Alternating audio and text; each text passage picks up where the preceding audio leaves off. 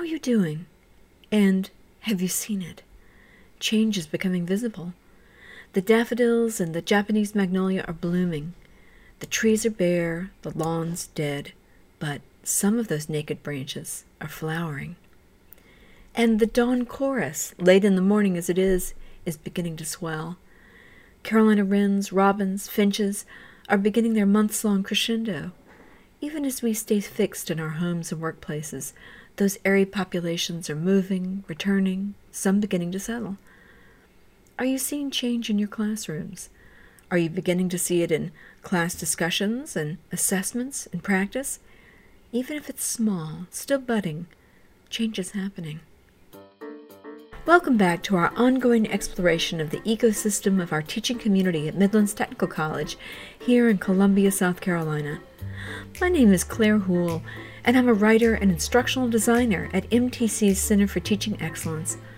I'll be offering you connection with our teaching community and our seasonal lives as we live the academic year together. What do you teach? How do you teach it? How could we learn from each other?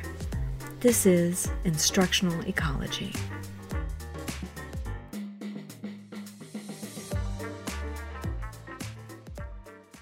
Today we're talking about how we make changes in our classes in order to help our students change. Honestly, maybe that's what we're always talking about, but today we'll see it through a very particular lens, through the eyes of an engineer.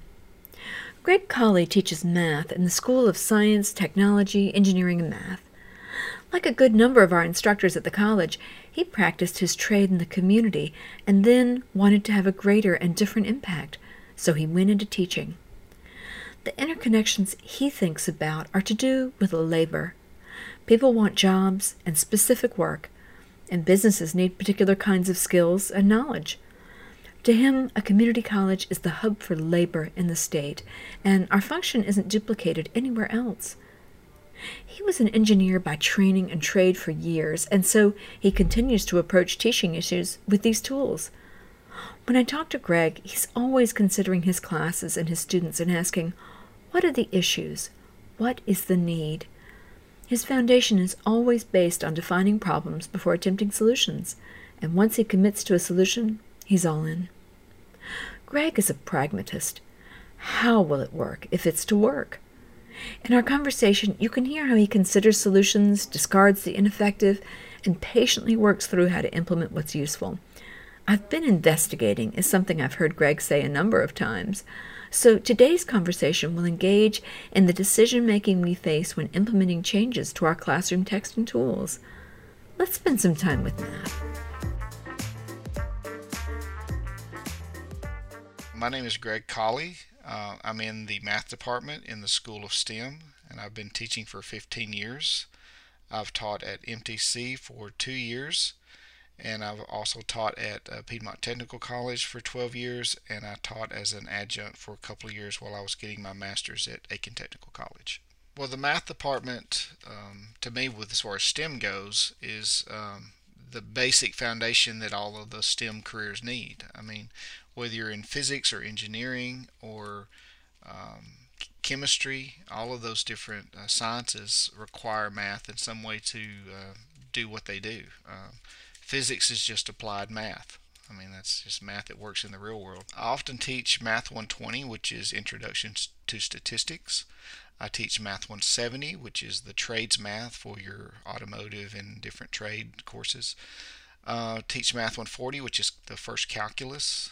Um, I teach Math 110, which is college algebra, and Math 111, which is trigonometry. Greg, thank you so much for, for taking the time to, to, to talk today. Um, I was really interested in how you made the transition from the workforce into higher ed teaching. Could you talk a little bit about what kind of work you were doing and what you saw in your profession that made you realize there was something that higher ed in South Carolina could do for that profession and, and how that drew you to academia? I was working as a process engineer over in Aiken at a carpet uh, yarn manufacturer.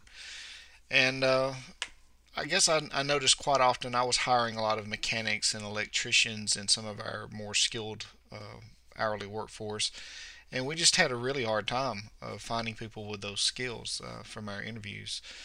And my wife is a teacher at uh, Aiken Technical College that teaches biology and anatomy, and uh, so she got tired of, I guess, me complaining and said, "Well, why don't you do something about it?" And so uh, she suggested that uh, you know change careers and go into the uh, teaching side of things and try to train those skilled people and put them out into the workforce. So uh, I contemplated that for a little while, and eventually I decided, yeah, that's something I wanted to pursue. So I went back to college, got a math mathematics degree, master's, and uh, I've been teaching for almost 15 years now. So,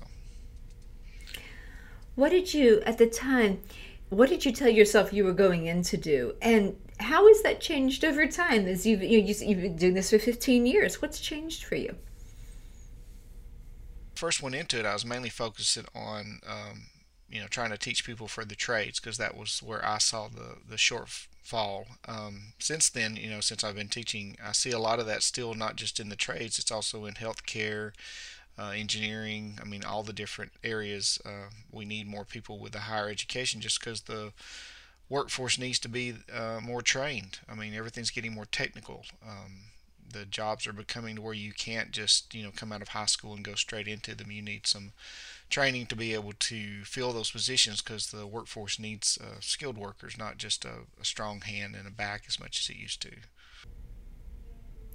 So, I mean, so here we are at a, at a community college. I mean, and yet that word community goes both ways. The community comes to us, and then we send people back into the community. So, tell me about how you see that relationship between the college and the community and state in terms of workforce? Uh, well, I see that that's where we're filling a, a huge gap that the four-year colleges don't fill. I mean, um, you need engineers and you need business people and things like that, but uh, eventually, right, the work has to get done. And and to me, we supply a lot of those people who are out there with the more hands-on side of things. Uh, people in HVAC, automotive, uh, I mean, we do send a lot of people over to the four-year colleges as well. You know, we're the we're the starting point there. Uh, but to me, uh, a big part of our focus should be is on those jobs that don't require that four-year degree, that require uh, the skills I was mentioning. That they do need those, um, but then once they have those, right, they're ready to go out and and actually fill those positions that industry needs um, or business needs that don't require the four-year degree. So, tell me a little bit about the people that you want to send out um, in, in more of a descriptive way. I mean, you're right, you can't just check a box and get a certification. What are the things that you have to be able to do to succeed and be effective in the workforce right now? Um, some of that, I guess, would be soft skills. I see that as being uh, a thing that I see in my classes. I was just recently looking over uh, the attendance in my class, and, and my classes are averaging 61% attendance, 64% attendance. And if you relate that over to a business, that would be like your workforce only shows up 60% of the time. Could you uh, run your business that way? And the answer would be no. I mean, almost half the time employees aren't showing up to your job. Um, unfortunately, that that's pushing a lot of industries into uh, automation.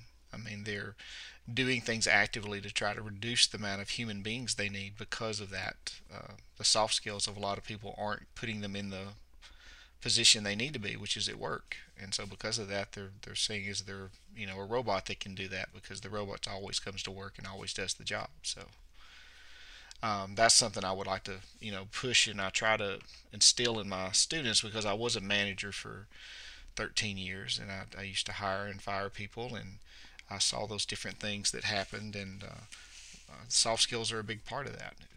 I mean, do, doing the following the policies, showing up to work, doing the job you need to do, um, are important, and the the business can't stay afloat if uh, all the people aren't doing those things. So you got into this to teach math, right, and to go into that, but and then you you discover okay that the, the soft skills are absolutely crucial to success here and and out there. How do you teach soft skills in a math class? How do you build that in? Well, one, I'm very strict on attendance. I know we don't have an attendance policy, but you can ask any of my students. They are uh, aware that I take roll at the minute class starts, uh, there's usually some friction with a few students because they will say they're on time, but I'm like, yeah, but class started at 8 and you really didn't walk into 8. And the, their argument is they're not late if they walk in at 8. And my argument is you are late because by the time you sit down, get your book out, get your pencil out, it's 801, 802. You're not really here ready to go at 8. I also have due dates on assignments, and I try to break that up so that they uh, have to meet those kind of weekly. There's little chunks of things they do. I know some instructors make all of the assignments due, you know, at the test for that unit. But what I've noticed is most of our students, if you do that, they wait until the day of, and they try to do everything on that single day. Um, uh, just this Monday, uh, for instance, I had a quiz due, a couple of sections of homework, and they had a discussion due. Um, the homework and the discussion had been open for almost three weeks, um, but 90 plus percent of the class did not do any of those three assignments until Monday. They, they, tried, and, and some of them didn't complete them. Quite a few of them didn't because they waited until the day it was due to try to do maybe three or four hours worth of work, and they just couldn't find three or four hours worth of time on Monday to complete them. But they've had three weeks to complete most of it, so. Uh, just uh, having those conversations with students and, and pointing that out to them that that's maybe why they're missing assignments you're deciding you know the skills that you really that they're going to need to succeed for you in and out do you explicitly explain that to them and say you know listen the reason why these things are important is thus and so, and you will use these skills outside of the classroom, or is it a purely in classroom sort of thing that you frame it as? Oh no, we have that discussions quite often. I will uh, try to encourage them to show up to class because um, I'll take attendance and then I will actually do the the math on what was attendance today. You know, what was the percentage of students who were in the room, and then I then I compare it to a business. Like, what if you were running your business and 30% of the workforce isn't there to, to start the day every day? You know, is that going to make you a successful business? Uh, and I try to p- point out that that's you know that's the way the class is. It's it's hurting the class by you not being here, and it's going to hurt you when you get out into the real world by not showing up to your job. And and I'll ask them sometimes, you know, how many work, and most of our students do have a job, and I go, well, do you do that at work? Do you show up late every day to work? And most of them go, oh, no, no, I have to show up to work on time. And like, and then I go, well, why doesn't that also apply to coming to class? Because you're you're trying to get out of the job you're in, which we have that discussion. Are you happy in that job? Well, the answer is no. The reason I'm here in school is I don't want to stay in the job I'm in. So, you know, why are you not giving it that same priority that you're giving your work, if that's the case? Well, I wonder too. Um, in this discussion of soft skills, you know, you like like you said, you know, you've been at this for fifteen years. Have you seen a change in the kinds of skills that they're coming to to, to school with now? Um, do you find that you're having to work more on these kind of um, soft skills? I would say yes on the soft skills and, and also on the just academic side of things as well. Um, um, it seems to be that school is different than everything else. Um, and I don't know if that's coming from the high school environment, but uh, due dates don't mean anything. Um, I had a student just this last week was telling me that in high school that if he did poorly on a test, he could take it up to four times before it actually that grade would be stuck and he would have an actual grade on it. So uh, he was struggling with the fact that he had to take a test once and didn't get three more attempts on it. So that that's a big change. Uh, so does this affect how you're designing? You know, when you create a course, or you know, when you when you're you know planning for the next semester, how much have you changed over the years? How much do you take into account that change in baseline? It's requiring more um, handouts and more prep work on the things that you used to understand that they knew you now realize they, they don't. Um, and of course, it's getting to a point where you go, well, I don't know how much, you know, refresher work I can do. It's getting to be such a, a large amount that uh, you, you can't like let it get in the way of actually covering the material you're supposed to be covering. So it ends up being a lot of handouts and things you try to push outside the classroom, especially for, for students who are really struggling with that. Um, but yeah, it's, it's becoming a real challenge of how much refresher work you're having to do in your college level math classes for some of the basic mathematics that the, that they're struggling with. I think that that's got to be um, an issue in a number of departments. Like you say, you know, there are you know things that you once could assume that they perhaps had, and now things are different. And you mentioned pushing things outside of the classroom. So, what are some things that you do that they can go and do on their own so that class time can remain focused? I have um, in almost all my classes some of that uh, remediation that they may need. Uh, usually it's some videos uh, that I'll say that you know I'll post them in D2L and say here are some videos of things that, that are expected that you um, know, but if they're a little rusty, you know, make sure you watch these videos and and uh, you know refresh your memory on how these basic things work so that uh, you know it doesn't affect you. I've also started requiring in my um, Math 120 classes, I've actually built some uh, skills, I call them skills checks. So before each chapter, there's a little uh, homework assignment that they have to complete before the homeworks for that chapter will open so that uh, those basic skills have been practiced and they've shown mastery of it with about with that homework assignment they have to get above 80% on that particular assignment before the homeworks for that chapter will open for them do you ever have students that aren't able to reach 80% uh, yes quite often i had one just this week um, it was graphing a line. He was given two points and he was struggling with how to graph the line. He didn't understand how to get the two points. Uh, the the software was giving him the two x values and he had to plug them into the line to get the y values and uh, then plot those two points to, to make the line and so uh, he and I went over that after class just this week so to to get that part of the homework completed where he could complete the rest of it. One of the things that I know the college has worked on um, and that we've talked about is there are a lot of resources for students coming in, uh, but they don't necessarily actually access them for whatever reason. Um, I know that that's something that you pay a lot of attention to. You know, is is what st- where students can go for whatever kind of support.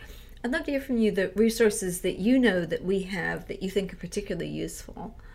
And then, you know, what are the barriers to them maybe accessing them? Why are they not doing it? I think the tutoring is a is a under uh, utilized resource. I mean, the tutor.com, um, our face-to-face tutoring that we have at the different campuses. Um, and I, th- I, think the main reason I, I, saw this when I was at uh, Piedmont Technical College where I taught uh, for 12 years um, is the the concept is that at least in math I'm not sure if this is all subjects but in math um, they they truly believe you are the only human being their teacher is the only human being who can help them. And so that's why they don't use any other resource. We used to go to um, the tutoring center when i was at piedmont two hours a week. We would spend our office hours in the tutoring center and we didn't get a whole lot of participation from students coming to get help but when you did have students come they were always your students they were never another teacher's students and I've asked students before, why was that? And they, they really feel that if they ask somebody else, they'll tell them in such a way that it'll confuse them and they won't be able to figure out the way. They think there's a way you want them to do it. And that if someone shows them a different way, it will somehow be wrong. And therefore, they won't be able to get the problems correct for you.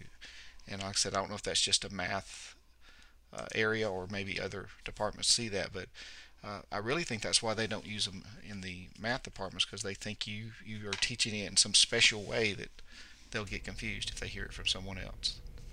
What an interesting, what an interesting issue, and and, and it's an interesting form of loyalty. You know that they they are determined that only you will help them, but I, I see that that places a burden on you. You know because you have a limit to the time that you have outside of your classes and subjects. So how what's i mean just the small question is what's what's the solution to this anxiety on their part uh, and reluctance to go to another yeah i don't know if it's just training or, or or maybe even like the some of the tutors coming to the room maybe maybe if they had a face to here's who is going to to help you if you go over to the tutoring center would help. Um, i know they're doing some of that at aiken tech. My wife has talked about it that they have a person who comes over to her biology lab and he's the tutor over at the tutoring center, and so he comes and spends some time in the biology lab at the beginning of the semester, and that seems to uh, greatly increase the number of students who will then come over to the tutoring center to to get assistance because now they know him personally. So I don't know if something like that would uh, would help us. Uh, but yeah, somehow we have to break that barrier to where they have to see the benefit of it and also uh, get over the idea that only their instructor can help them with that information. What is I know that um, you, you you really feel like there's got to be a, a, a, good way of, of almost selling these services to the students. You know, making it meaningful to them. What what are some ways in which you've you've tried to do that? To, and and what kind of services are you trying to get them engaged to, in addition to tutoring or, or, or tutoring alone? I've tried to sell the tutor.com several times. The fact that it's there 24 7, um, you know, and that it's a live person. A lot of times they, they think it's an AI of some kind, like you you're you see that a lot in, in uh, different places. When you call, you never get a, a human being. So I, I, I try to stress the fact that it's not an AI and that it is available 24/7. I've had a few students try it with mixed success. Some some were very happy with it, some were not. Um, but um, I also hold office hours now online. I keep uh, Zoom pulled up during all my office hours, and I stress that to them as well. That you know during office hours they don't have to uh, tell me they're coming. They can just hit the link that's in D2L, and I'll be there in Zoom. And I have a handful that are doing that on a regular basis, but again, way less than what should be based on the, their grades in the course. Is there a magic bullet? that you can think of. if there was a magic bullet, I would have already put it in the gun and shot it by now. But uh, not that I know of. I mean, the thing is, how do we get them to value the resources we have enough to take time out of their day to get to go utilize it? Because most of them work and they, they have pretty tight schedules. Uh, a lot of them have transportation issues, so they may have somebody who, who picks them up right after their class. So even if they wanted to stay another 30 minutes or whatever, you know, that's their window to be picked up. So they can't stay. Um, some of them don't have uh, Wi-Fi access at home, so there's technological problems if they try to do it from home. Um, and just there's there's so many. I said maybe maybe if you could make a list and find the top five, right, and maybe just focus on those those largest problems. You'll never fix everything, but uh, put the resources where you can most make an impact. You know, I feel like every discipline has its own uh, reputation and lore. You know, in the general population, you know, people have certain opinions about what writing is like to do and to learn, or languages uh, and math. Of course, has you know incredible barnaclings, right? Uh, like you said, I mean, it's this, also this mystical process. Um, what is it? Math itself, I mean, you've just described that, you know, people feel that an instructor is somehow this, you know, special keeper of knowledge that only can happen one way, whereas in fact it should be a very general sort of process. What are some assumptions that you feel that students bring to math that you have to deal with right away? Um, uh, most of them come in with the, the idea that math is just hard and that they're not they're not good at math. Um, it's almost like they think there's a gene for math, and you either have it or you don't have that gene. Um, so you're, you're trying to break down that barrier that uh, that math is just some rules, and you have to learn those rules. Um, I tell them all the time that English is way harder because they have rules, and then they tell you here's all the way that the rule doesn't apply. So um, math doesn't do that. If math has a rule, that's the way you do it. So I try to sell that to them that you just have to learn the rules, and and then math isn't hard. You just need to to take the time to learn those things. And it's a hard sell because they've been hearing that through their entire high school career that math is hard and it's okay because math is hard and not everybody's good at math. And you even see it on TV and um, different things. You'll see uh, people even make jokes about, oh no, it's math. You know, I, I see it on TV shows all the time. So they're getting bombarded with it from a lot of different fronts that math is hard and, and it's okay that you know because math is hard you shouldn't have to know math or be good at math or excel at math well i know that you uh, you don't fear trying tools what are some uh, things that you've tried in the last few years uh, that were maybe a risk and turned out to, to work out pretty well uh, well currently i'm teaching math 170 using an oer for the first time um, that took some some work to build up um, I've been working on a,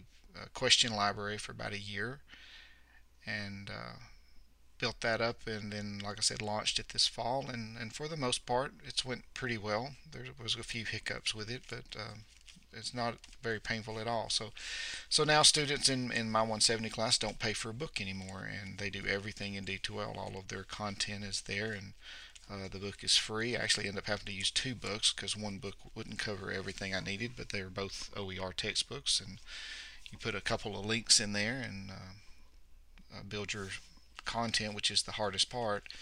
And like I said, I've been pretty happy with it. What what were uh, what are some of the concerns that you had about OERs, and, and how were you able to address them? Uh, the biggest is the content because um, for math, you can't learn math without practicing math. And uh, typically, we have somewhere between 30 and 35 sections of uh, material that we cover. And if you assign all that and have to grade it by paper, um, then you're talking thousands and thousands of problems that you'll grade every semester, and it becomes uh, overwhelming. And you've seen a trend in, in high school and middle school where uh, teachers are announcing they don't assign math homework anymore. And uh, I've actually saw a lady not too long ago on uh, Good Morning America, and she, you know, she was being touted as this great teacher, and I'm like, you're you're not giving math problems anymore to your students to teach them math. How will that possibly work? Um, so, but to do it, you have to have some help there because you just cannot grade all that, at least not for accuracy. And the software is, is great with that because it gives them unlimited attempts and it gives them immediate feedback that they know uh, if they got it right or wrong.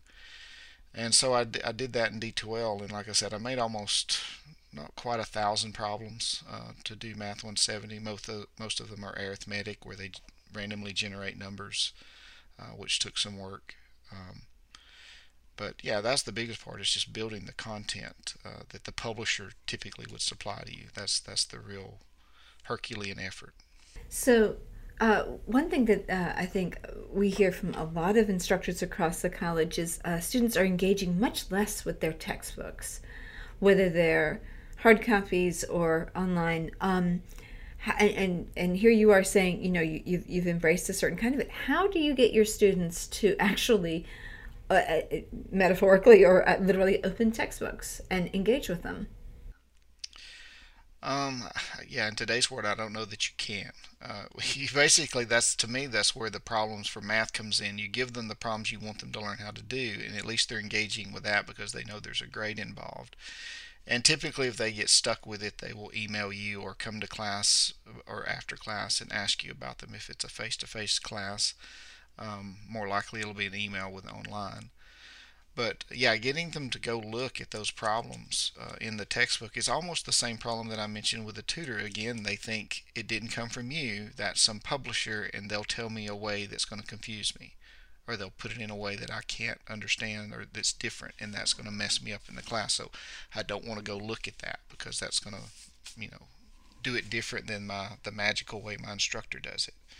So again, how do you change that mentality that that that you're the only way they can figure this out? Because a lot of students look at math, they're not trying to learn how to do the problems, they're trying to look at a trick or a a pattern. They almost try to see a pattern in everything, and um, that's what that's how they're trying to get through the mathematics. And it, it really makes it harder to do it that way. But I would say a large percentage of students that's how they approach math is not that there's rules and I, and if I learn the rules I can figure it out is oh there's a trick to this and if I just look at the trick and figure that out then I can get through it. So you've also used uh, D2L. You just mentioned a minute ago that you've created a whole. Talk about what you needed to have happen and how you settled on D2L and how you built this. What does it do for you? Well, I was wanting to switch over to an OER to um, take some of that cost away from students uh, who were taking the trades math because it's it's basic math. So I found a, a, couple of OER textbooks that would cover the content, um, but then you need some way of assigning assignments to them. And D2L has uh, lots of different question types. They have, you know, true, false, short answer, multiple choice, uh, and one of those options is arithmetic.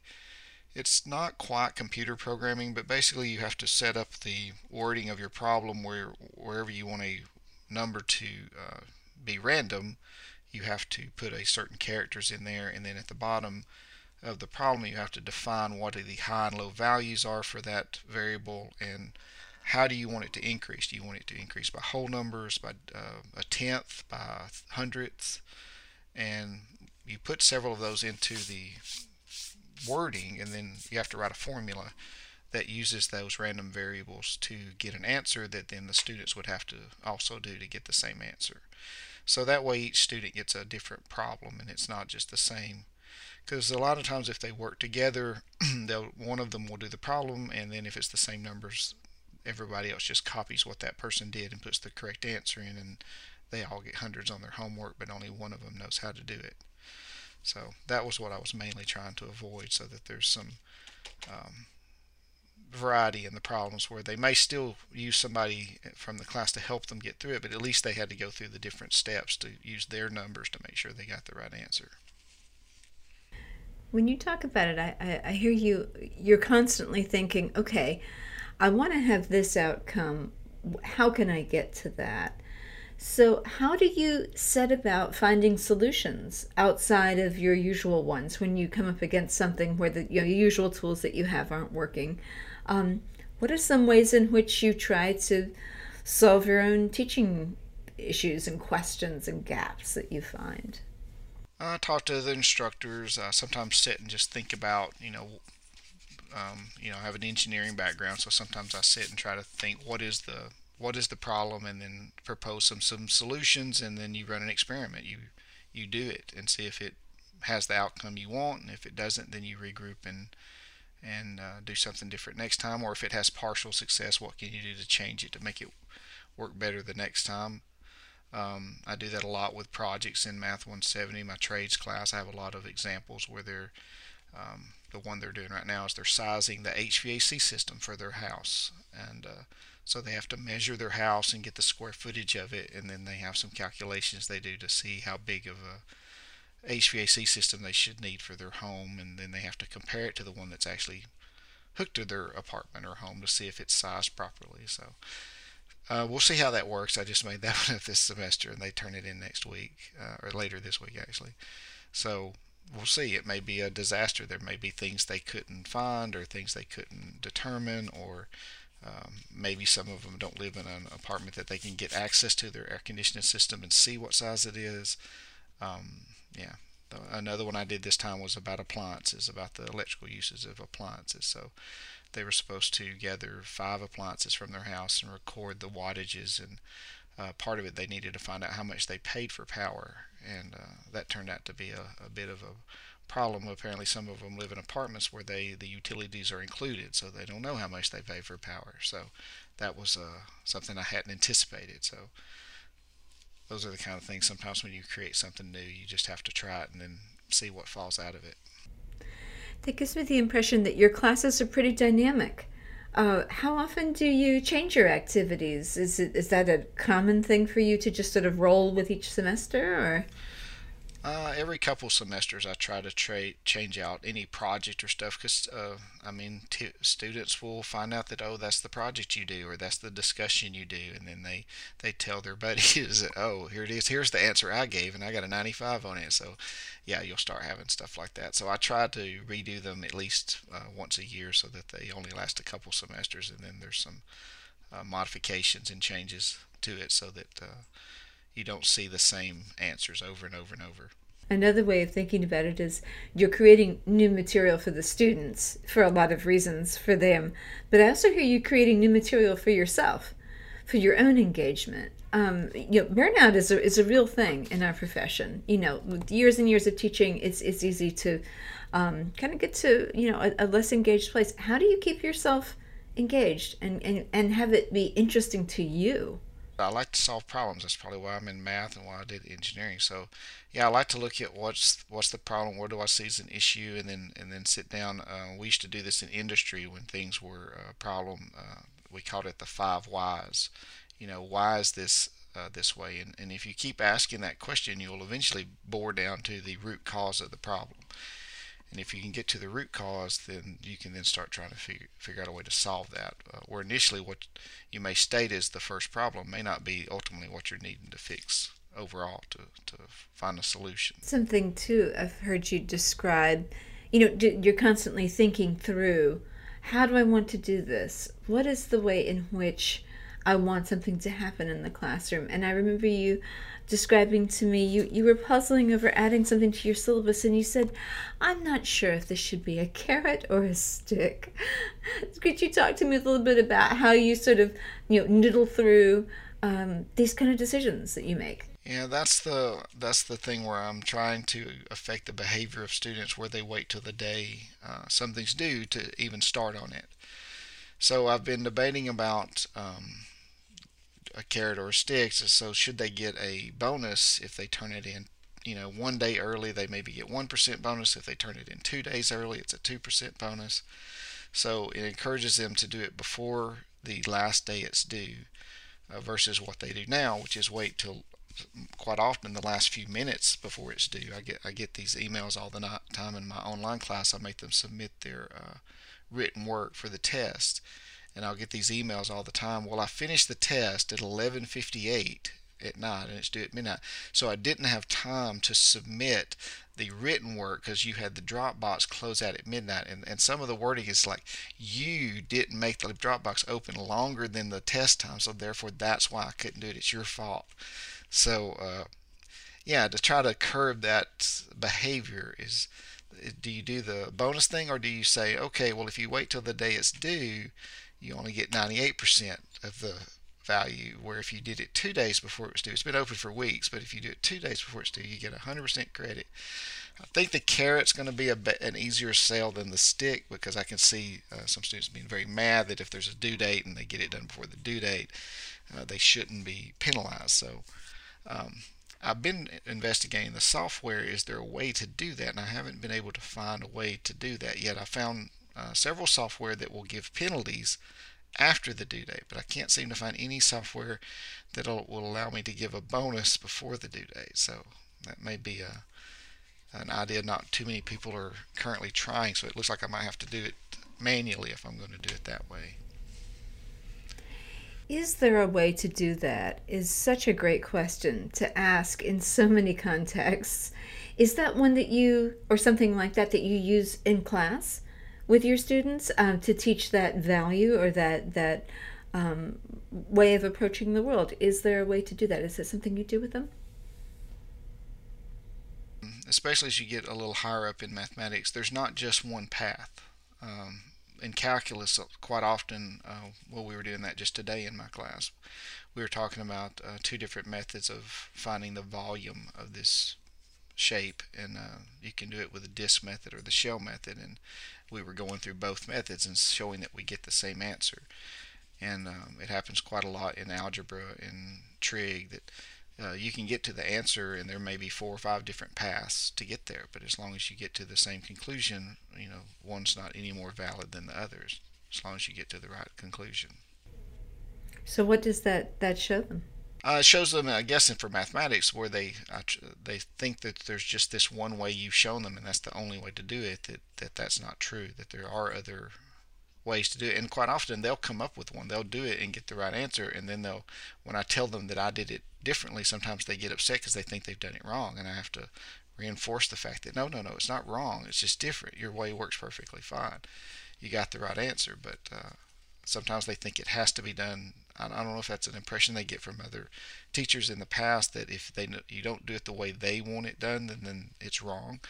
But I try to tell them that no, as long as you you're mathematically valid the steps you took, even if it's different than the way I did it, as long as the answer's correct, then yeah, those are perfectly fine.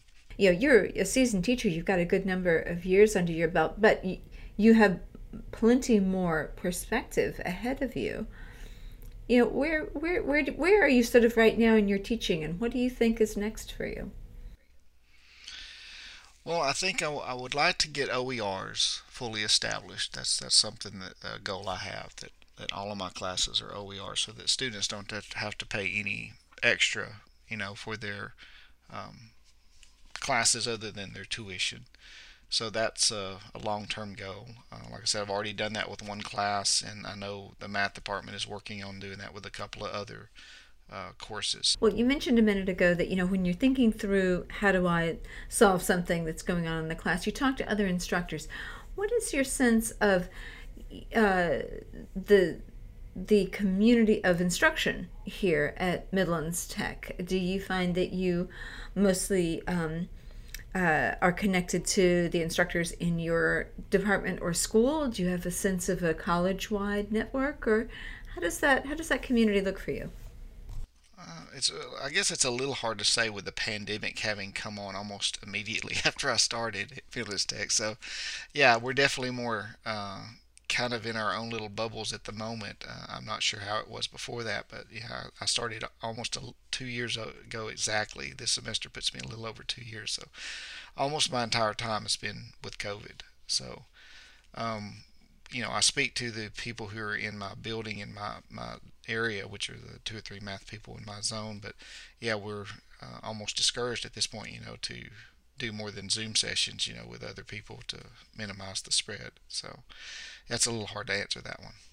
Well, you know, as as COVID hopefully um, mitigates, you know, over the next couple of years, what would you hope? And you say that you know, you came in right before the pandemic, which is a that's a that's quite a quite a moment in time. What would you what would you like to have happen for you in terms of, of a community of instruction? I guess um, you know, I would like to see some some more um, collaboration with the different uh, degree programs. Um, you know, maybe meeting with some of the uh, the technical people like the automotive, um, HVAC, different degrees, and maybe getting some specific examples of things that maybe they're going to teach um, their students in the program that we could that are maybe math related, maybe some things that calculations that they're going to see, so we can um, create some more kind of real world uh, problems that they will see, you know, not only in math class, but then when they get to their HVAC or automotive class, whatever it happens to be, um, they can see that relationship. And, and maybe they'll be more open to learn it in your math class if they they know that's something they're going to see down the road. And I would probably sell that in my class that hey, I just didn't make this problem up. This came from you know one of your instructors that you're going to have next year. Um, so so listen up because you're going to see it again. So I think you could get a lot more buy-in to the course. My wife talks about that. She has that. She teaches anatomy and biology, and so almost all of them are nursing students. So you don't have to sell the anatomy as something as a nurse you're going to need to know. Human anatomy is kind of something they just know. Okay, I need to know that. It's the it's a harder sell in math, especially in a lot of your different programs. So uh, I sell it pretty hard in statistics. I think I have most of my students because most of them are health health uh, career nursing mainly. Um, I've got them buying in with a couple of discussions that I give them that they're they're seeing the need for statistics through those discussions, but um, kind of making that more broad uh, to a lot of different uh, majors I think would help. I know nurses have to do a lot of proportions and changing drug calculations, and the trades guys have to measure things for how long this pipe needs to be, or uh, how much of a straight pipe needs to be before I bend it into a 90 and things like that. So there are certain math that they need for their their jobs. Uh, but one of the biggest things I think math is teaching, and that's why it's required for every major, is uh, it teaches you logical thinking and problem solving. Um, so I mean, no, no, matter what career you're in, there's going to be something that comes up that no one's ever seen before, and somebody has to come up with a solution for it. And you have to be able to logically think through, okay, here's the steps I'm going to take, and that will solve that problem. And it may not be numerically uh, what you're doing, but what you're doing is math. I mean, you're you're walking through those problems for an unknown, some variable that's come up, and it has to be solved for. And so uh, the process we teach you in math to solve math problems is kind of the teaching you how to think through a problem and come to a conclusion. And uh, businesses value people who can do that. The person who sees the problem and doesn't go, well, let me go get the boss and figure out how to get this done. Instead, goes, oh, I, I see the problem here. I can fix this. I know I can do this and this and this, and, and that'll correct that.